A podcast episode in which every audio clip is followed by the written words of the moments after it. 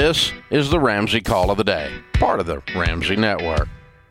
Let's go to Denver. We've got Amber in Denver, Colorado. Hey, Amber, how are you?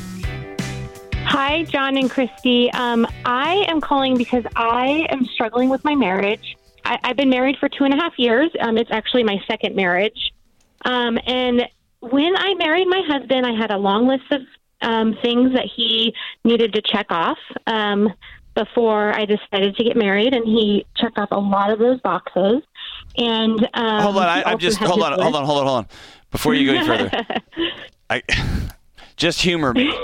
What are some yeah. of the things on your on your on your magical mythical uh, fantasy okay. list?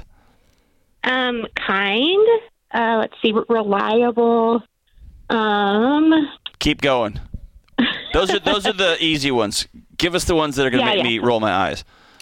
Uh, um, sturdy, stable. Um. Sturdy, really... sturdy. Like I'm looking at a guy out in the lobby that's got about one hundred fifty pounds of just raw beef on him. He's ripped. I just, mean, I, I just think somebody who's um, that kind of sturdy, passionate and easy, easygoing. Maybe is the right way to put it. Passionate and um, easygoing. Okay, continue. No, no, not not passionate, not passionate. Easygoing. Okay. Um, compassionate, compassionate, compassionate. Nice, okay. You know, yeah. Cool. Um, and he. He, I think for him, his checklist was more like, um, you know, stable, good with money, has comes from a good family type thing. And we're kind of coming to this pivotal moment in our relationship where we are realizing that we don't have, that we never had like the love spark. And I'm really struggling trying to figure out if, if that's actually a necessary thing to have. So, A, yes, you should, you should, man, you're saying all the things. If this feels like a, like a, I'm not even going to go there. You're saying all the things. Um, so yes, you have to love the person that you're married to. That's, that's a, uh, one of the cornerstones of marriage is I love the person. Um, I often wince when somebody says we're coming to this apex moment, especially when it's two and a half years in. Um, that mm-hmm. feels like you have set yourself up for a determined outcome that you want, and you want to blame it on a moment.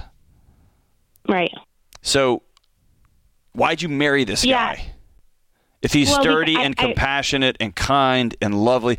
Yeah. And I promise my, my that he wanted was, you for more than you were good with money. Yeah.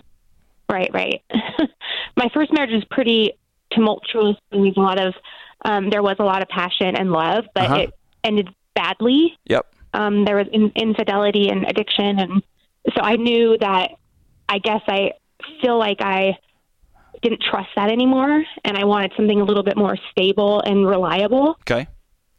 And I, I, I'm just like, I guess I'm struggling because I always believed I could just, cul- we could just cultivate something that was worth it. But it, it feels a little bit more like an arranged marriage type situation.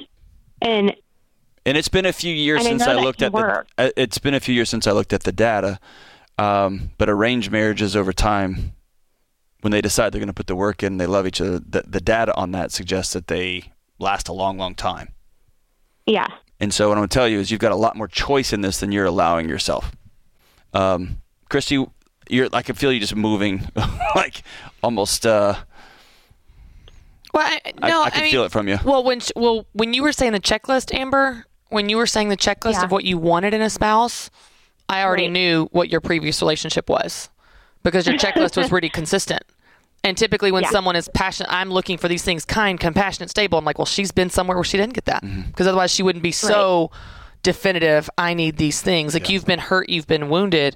Uh, I, I think there's an element of this. And John, I actually want to throw it back to you on this, on this aspect of, I think people view marriage differently. Mm. As a believer, as a child of divorced parents, I'm yeah. like, no, I- I'm in it. Yeah. I'm in it unless I'm in it. Yeah, yeah. But that's how I view marriage. Everyone doesn't view marriage like that. Everyone doesn't view marriage depending on your faith. Yeah. And so I think how you view marriage greatly, I would imagine, affects how you make decisions. Yep. Because I hear this as hard, make the choice to love each other, work at it, stick with it, and and turn it into what you want it to be, But everyone doesn't see it like that, and you, well, you I just, feel like you, you, you need just, to. You just said this. Something that is countercultural yet scientifically accurate, which oh. is make the choice to love.